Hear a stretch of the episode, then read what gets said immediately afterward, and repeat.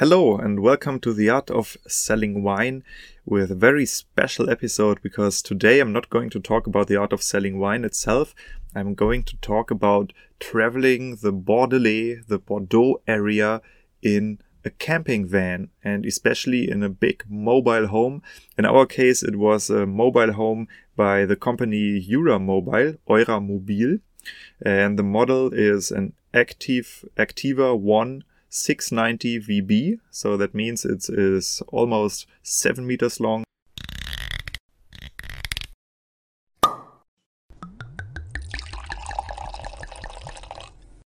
Welcome to The Art of Selling Wine.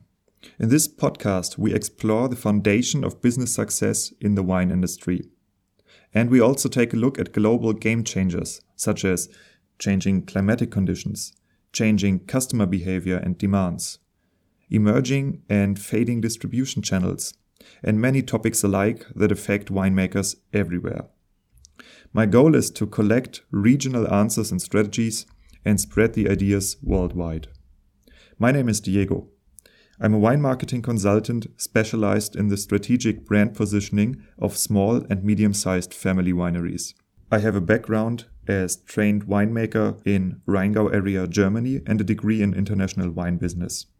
This podcast is my contribution to the wine sector that I love so much.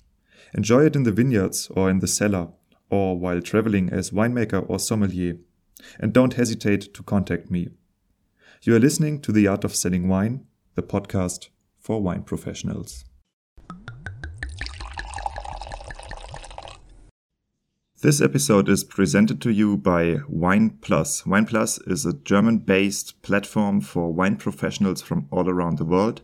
It is written wein.plus, and all the episodes of The Art of Selling Wine and my German podcast Wein Verkauft are available in early access for the Wine Plus members. It's a free membership, so you don't have to pay, and you get 2 weeks early access to any episode. The Bordeaux series is also powered by Amorim Cork. Amorim Cork is partner of my German podcast, and therefore they enabled me to do this whole endeavor in Bordeaux. And if you are currently looking for a new supplier of high-quality cork, I recommend taking a look at Amorim Cork. And if you understand German, I also provide a nice German episode. I think it's number 62 with Gerd Reis. He's the CEO of the Northern European division of Amorim Cork, and we talk about the renaissance of cork and the future of closing systems for wine bottles. This whole series, the Bordeaux series, was made possible by a German company called Eura Mobil, you would pronounce it in English. They produce high-quality mobile homes, and they provided me, meaning my wife and me, with a mobile home just for the trip to Bordeaux. Additional partner for the French series is Vitisphere.com. Whenever you want to find out about what's going on in French wine business, I highly recommend visiting Vitisphere. They are very helpful to our industry in France. The Bordeaux episodes were also supported by Bordeaux.com. It's the website of the Bordeaux Wine Growers Association, CIVB, and they supported me with giving me access to many of the interview partners that you are going to get to know in the following episodes. The model is an Activa One 690 VB, so that means it is almost 7 meters long.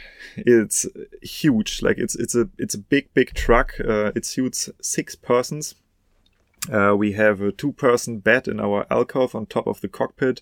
2 more single beds are in the back, and they can be extended to 2 persons each. But we, in this case, use them as storage room because we are just 2, my wife and me. We have a large kitchen. It has gas-fueled stuff with 2 big and 1 small hobs, a comfortable sink, and a nice big fridge, which is very important. Thanks to its very high ceilings, this mobile home allows for very comfortable cooking, even for a tall person like me. For your information, I am 1 meter and 19 centimeters, which is a bit less than 6.25 feet, depending on what metric system you use. The living area comes with a table and two benches for 4 persons. In case you need more, there are 2 more seats with a table in the back. This was very handy for the 2 of us, as we worked a lot in the mobile home and could split up for video conferences. Working while driving is also possible. Laptops with rubber feet have strong grip on the table and you can put on seatbelts everywhere. Although we found working to be only possible on highways. You can forget about small curvy roads with potholes and a laptop, like you won't see anything on your screen. Another very important topic, the bathroom. Eura Mobil provided this model with a roughly 1.5 square meter bathroom, including a chemical toilet and a shower with a huge mirror. For hot water, this mobile home has a boiler that delivers up to 60 degrees of Celsius, which equals roughly 140 degrees Fahrenheit. We found 40 degrees Celsius to be better to adjust the ideal water temperature without freezing to death and getting boiled alive in the process. Hot water is sufficient for, we would say, 2 short showers or 1 long one. The toilet is small but easy to use, and cleaning a chemical toilet is also absolutely no problem these days. So let's talk about storage. The car has a huge space in its back where you could easily store 3 bicycles next to each other. We call this our cellar. Together, so my wife and me, we use not much more than 50% of the storage space available. You can access the cellar through a door from both sides and also from inside the car, which is extremely handy. To keep things from rolling around while we drive, we filled up the space with a lot of boxes. Personally, I do not think storage to be a scarce resource in this car. I would rather say it is dangerously easy to load too much cargo and have an overweight car, which would basically threaten your standard driver's license. The main energy source are gas and 2 batteries. 1 for the car engine and 1 for the home area. We always have 2 bottles of gas with us, 1 in use and another full one as backup. The storage fits 2 11-kilogram bottles next to each other. If you use bigger ones, you need to store 1 backup bottle in the cellar, but the cellar, like I said, is just huge. For heating, the mobile home has a gas heater with 5 stages. The hottest one, like stage 5, will make you wake up super sweaty and feeling like in a sauna. So this works pretty well. Eura Mobil built this model with a double floor that also comes with heating, so you generally have warm feet if you like to. We decided to save some energy and keep temperatures at somewhat lower than usual room temperature, but this is by no means a technical issue. It's our decision. The insulation seems pretty solid. The camping car holds temperature for, I would say, some hours, as we have really low temperatures outdoor, but in the end, you're still living in a truck, so permanent heating is a must. Another very important topic is fuel demand of the engine. We try to drive slowly at a maximum speed of 90 km per hour, which equals 55 mph. After more than 4,000 km, this has caused an average use of 11 liters per 100 km. Driving faster would significantly increase this, but the car, a Fiat Ducato, is definitely able to go fast. Altogether, this car provides some serious life quality. We don't feel like we're missing anything from our flat, and once we got used to the rhythm of van life, we really enjoyed this endeavor. Our sleep is very well. The beds are comfortable and keep us warm at night. Hearing the sea, the cars, the birds, or whatever else happens to be close to you is not stopping us from sleeping at all. You can shut every window to sleep in total darkness, so that is fine, but blocking out sounds does not work as you are living in a truck. But now let's jump on and see how our van life looks like. We developed this very rhythmic or periodic lifestyle. So we have a daily routine that is getting up at roughly 7 o'clock, jogging, and then comes our first block of labor till noon. So I'm working on my podcast, and my wife, she's doing home office from her mobile home office. So she's doing mobile home office. And then at noon, we start cooking, replacing gray water, clearing the toilet if necessary, stuff like that. Then we have the second block of labor, and after labor, we immediately head on to, for example, shop groceries. We have, as I said, propane gas bottles, 11 kilogram if you're in Germany or 13 kilograms if you're in France. They last 4 to 5 days, which depends on how much you have to heat, actually. Because when the sun comes out, it's like 10 to 15 degrees Celsius outside. We barely heat at all because the sun really heats the car. But if it's cloudy or rainy, damn, you're freezing to death here, and we heat all day. The chemical toilet lasts, I would say, roughly 2 days. So we clean it every 2 days. And without charge, we have electricity for 2 days.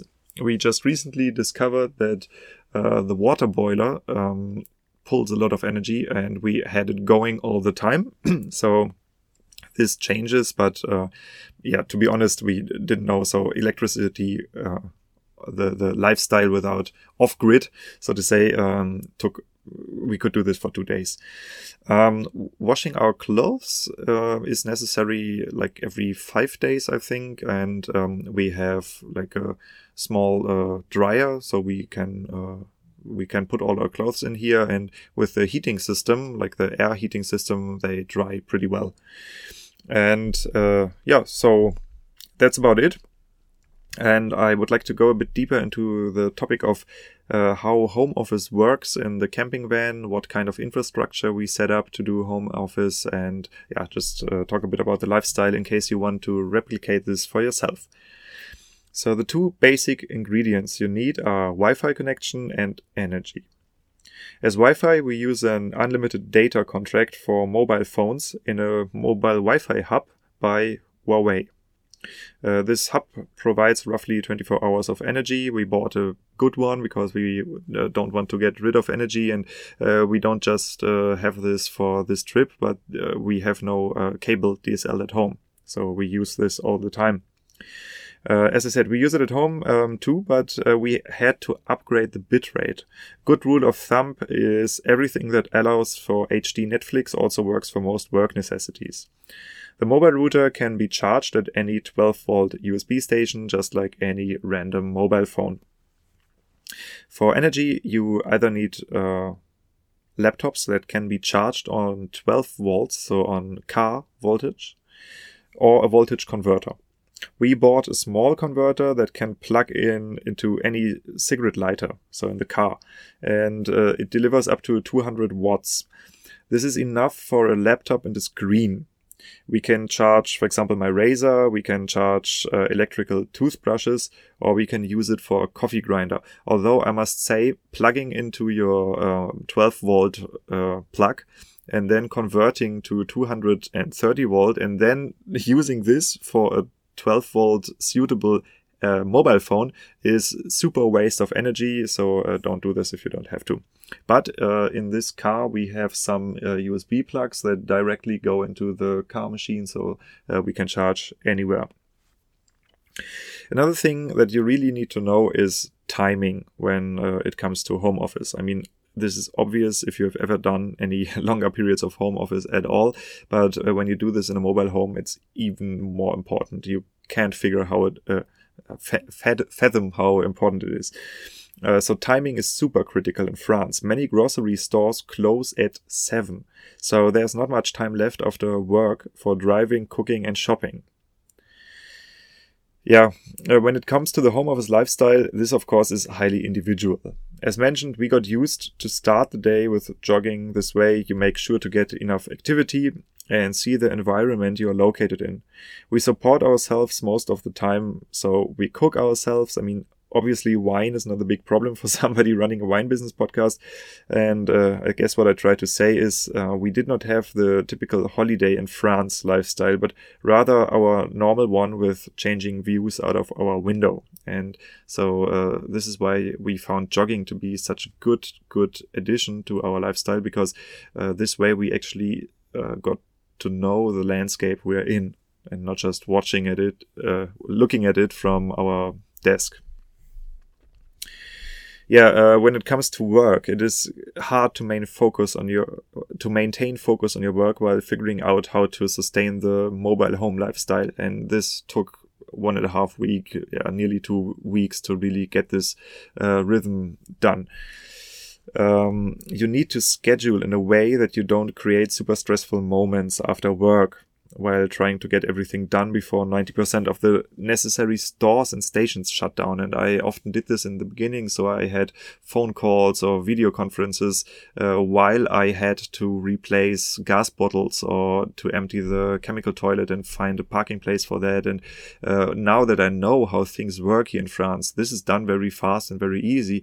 But in the beginning, I had to find out, and this was super stressful doing these two things at the same time, and I do not recommend it at all. But this lifestyle has a very good side. It makes you question unnecessary workload. For example, I realized that I spent way too much time browsing royalty-free beats on YouTube for my podcasts, while actually very few people ever mentioned the music in any positive or negative way to me. So I decided to use no further music and immediately felt a heavy relief because I had this self-created burden to find good music that I like and that maybe people like and blah, and this took so much time, and I always delayed the preparation of my podcast episodes because I knew that this unschedulable, I don't know if this is right, block of work comes to me, and sometimes it would take me 5 minutes, sometimes it would take me literally up to 3 hours, and so I decided to skip this because it just didn't work. Also, I realized that I needed to stack my work even more. From now on, I will switch to pre-producing more episodes in advance instead of finishing them a few days before release. And by pre-producing, I don't just mean recording them, but I also mean like cutting them and recording the intro and the outro and just having basically the whole episode done. I always can add or cut out some sponsor messages, but this is really fast. And so I want to pre-produce more episodes on one day so that I have the full month left of whatever I want to do. The habit I had, this was like I released an episode on Friday and I produced it on Wednesday. This heavily collided with setting so many appointments as I do here in Bordeaux. And I realized that I cannot go on like this. I would not have seen this as a change worth pursuing if it wasn't for this mobile home experience. Seriously. And now we come to a very, very interesting topic. This is traps. What kind of traps does the mobile home lifestyle hold up for you? And I guess everyone needs to learn that at a certain time who is having his first mobile home experience, but you cannot postpone buying a new bottle of gas. I tried. We coined the term fridge life for this situation, so instead of van life. You will find these gas bottles on fuel stations and big supermarkets. Also, some of the producers allow to search points of sale on their website, which can be hugely beneficial in the middle of the night. Some of these stations are fully automated and accessible 24/7. The same is true with the chemistry to put in your toilet. Emptying and cleaning is possible in many places, but you still need this blue stuff, and it can be pretty hard to find. Good places are the really, really big supermarkets, like the hypermarket commercial centers that have drive-ins. We found a big can of this stuff in an E.Leclerc hyperstore, where you can also stack up on AdBlue for little money. So I would really recommend no postponing your survival infrastructure unless you opt for permanent trouble with your wife. I tried, it's a bad idea. Next thing. Avoid city centers. This should be obvious, but I also tried anyways. And it's, as I mentioned, a 7-meter-long vehicle like a truck. It's horrible. And I really learned some respect for bus drivers. Parking places are never big enough. And when they are, your vehicle has no space to maneuver in it. Like, because you are so big, the general size of the road doesn't fit. you are always the biggest, you are always the slowest, people cut you like crazy, it sucks, it totally sucks. And the next thing, and this we had to learn the hard way, watch out for maximum height signs and barriers. One major disadvantage of alcove mobile homes is that a tall driver like me has literally no chance to view what is close and above you. And this is true for any model. Like, this has nothing to do with Eura Mobil. This is just because you literally carry your bed above your head, you know? Driving through countrysides, this doesn't matter. In the city center, where you have to navigate heavy commuting traffic, understand what Google Maps tries to tell you, and read signs in a foreign language at the same time, you can easily miss the information that a road is not accessible for cars over 3 meters of height. We did. What happens next is that you hear your camper crash into the barrier without seeing anything. So you don't know what's going on. By chance, we realized what had happened and could stop before crashing the alcove into the following bridge. This way, we managed to block one of Bordeaux's arterial roads for 1.5 hours during commuter traffic, which is not a fun experience at all. I really hope that this will not turn into a financial disaster or damage the relationship to Eura Mobil, but we will see how things unfold. Another trap is trusting the ground too easily. I nearly got stuck in sand when we parked next to the sea, but managed to free the wheel with putting sticks and stones under it. Then I googled for this problem, and it haunts unexperienced mobile home drivers all around the world. Formerly dry meadows turn into slippery slopes in the morning. Rainfall is the natural enemy of any hard surface, and sand, oh boy, I will never park on sand again, and sure as hell avoid snow. Be sure to buy some gear that can help you in such situations. Sand racks, snow chains, stuff like that. Yeah, we learned this, and it's really necessary to have it with you. Yeah, but let's go on and talk a bit about visiting Bordeaux, and by Bordeaux I mean the city. As told before, do not try to enter the city with a mobile home. It's not worth it. The trick is to use a park and ride parking place. They are often inaccessible for tall camping vehicles, but you can find parking places very, very close. Then go and use the bus or tram to enter the city. And by the way, these parking places, they are not called park and ride, as we are, for example, used to call them in Germany. They are called park relay, R-E-L-A-I-S, park relay, yeah, if you want to Google them. Public transportation is super affordable, like €1.70 per ride for the whole city. And the park relay areas are extremely well connected. So buses and trams come at a 5 to 10 minute schedule, like a super high frequency, and that is all you really need. In terms of destinations, you should listen to my other Bordeaux episodes and check out what you can see in the middle of the city.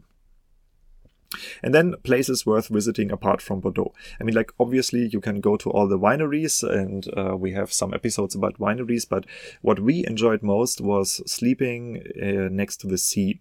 And for this, you have to go to Cap Ferret in English, Cap Ferret in France. Like, just Google it and you'll understand why.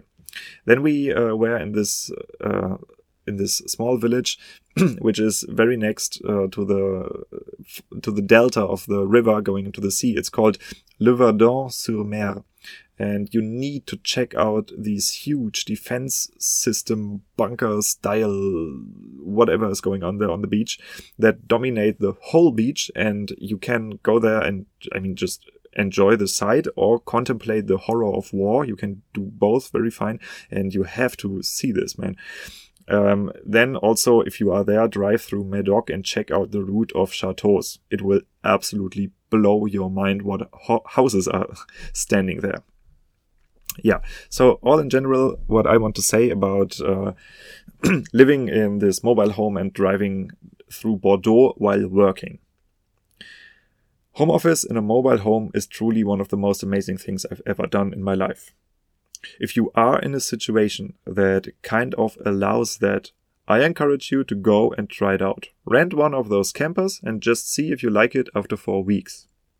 After just 1 month, you can be sure to know what you actually need to run your life on and what not.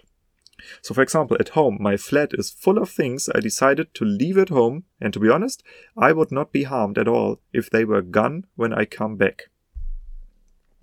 Living in a mobile home is a hardcore crash course in minimalism. And it's so funny. Also, for me, this has another huge advantage. My job naturally comes with lots of traveling. In former times, I did this by car and stayed for 1 or 2 nights in the wineries I visit, especially if there were more clients. This always means entering someone else's living space, like behaving according to their rules, having no privacy area or no retreat that feels like your home. And that is no problem if you do it for 1 or 2 days. Yeah, but after weeks, it gets energy draining. At some point, you just want to go home and into your own bed, use your own bathroom, follow your own schedule, prepare your own breakfast. I mean, you get it. Now, this really changed with this mobile home that Eura Mobil provided me with, and I'm extremely thankful for that. Actually, the situation was upside down. I never slept better over such a long period of time. I felt extremely alive. There was not a single moment I was in a rut or bored out of my mind. If you have an adventure soul, this is for you, really. And to be honest, I already miss this lifestyle while producing this episode, although I still have a week left. The comfort this huge mobile provided us with was surely part of this positive experience. I don't know if a small van where I could barely stand upright would have felt so much like home to me. But this one really did. I really hope that I will get a chance to try out another model, because I'm not going to drop this lifestyle at any time soon. On the contrary, my wife and me are seriously considering moving into a camper permanently. Eura Mobil has opened our eyes for the beauty and feasibility of this modern nomadic lifestyle, and in case we inspired you too, they have a huge network of merchants or rental companies all over Europe where you can follow our car tracks, and make the world your front yard. So long, replace your gas bottles or #FridgeLife, and thanks for listening.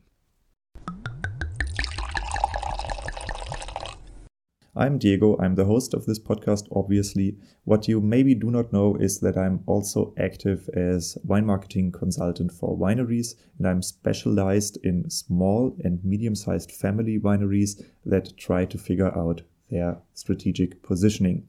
This often occurs when the winery faces a generational change, so it's ahead of them or they just did it, and the new owners try to find their identity and the winery's identity. The other scenario where my help is often asked is when wineries change their market, so for example from producing bulk wine to bottling wine. Strategic positioning, I can explain this best on my own podcast, so there are many of wine podcasts mostly talking about food pairing and stuff. There's one podcast for wine professionals talking about how to make money in the wine industry. This is mine, and this is very special. So this leads to platforms like Wine Plus. It's 230,000 members. 30,000 of them are professionals working together with me. Or Vitisphere, the main French medium for wine growing, working together with me. Or Ives, the worldwide corporation of wine research institutes, working together with me because of my strategic positioning. But this is also possible for wineries. But when I look around, most of the wineries I see, they have a me too positioning, meaning, look at me, I also do organic wine, or I also do vegan wine, or I also have a vineyard in this area, or I also produce orange wine, or what have you. So this is positioning, but it's not good. Let me tell you the story of one of my customers. It's Terra Preta Weingut Huppert, meaning Terra Preta Winery Huppert. And so together we positioned them as the only winery that has its brand centered around the use of Terra Preta. Why is this important? Because if you check this stuff out, it has a huge community on YouTube. You can buy it in grocery stores. Television channels are reporting about it. Joe Rogan podcast is reporting about it. And no winemaker got the idea to use it as his strategic positioning. So instead of saying, yeah, I'm organic winery Huppert, we can say I'm Terra Preta winery Huppert. This is good strategic positioning, and I consulted them and I helped them to change their whole brand around this new identity. And the effect of it is that they now can sell their wine where no other winery is selling, because they are part of the Terra Preta community from now on. And if you want to learn how strategic positioning can help you grow your business and stabilize your income, do not hesitate to contact me. I do my consulting locally because I travel the wine world a lot, but also online via Zoom or video conferences. And so just contact me and we can talk about what is possible.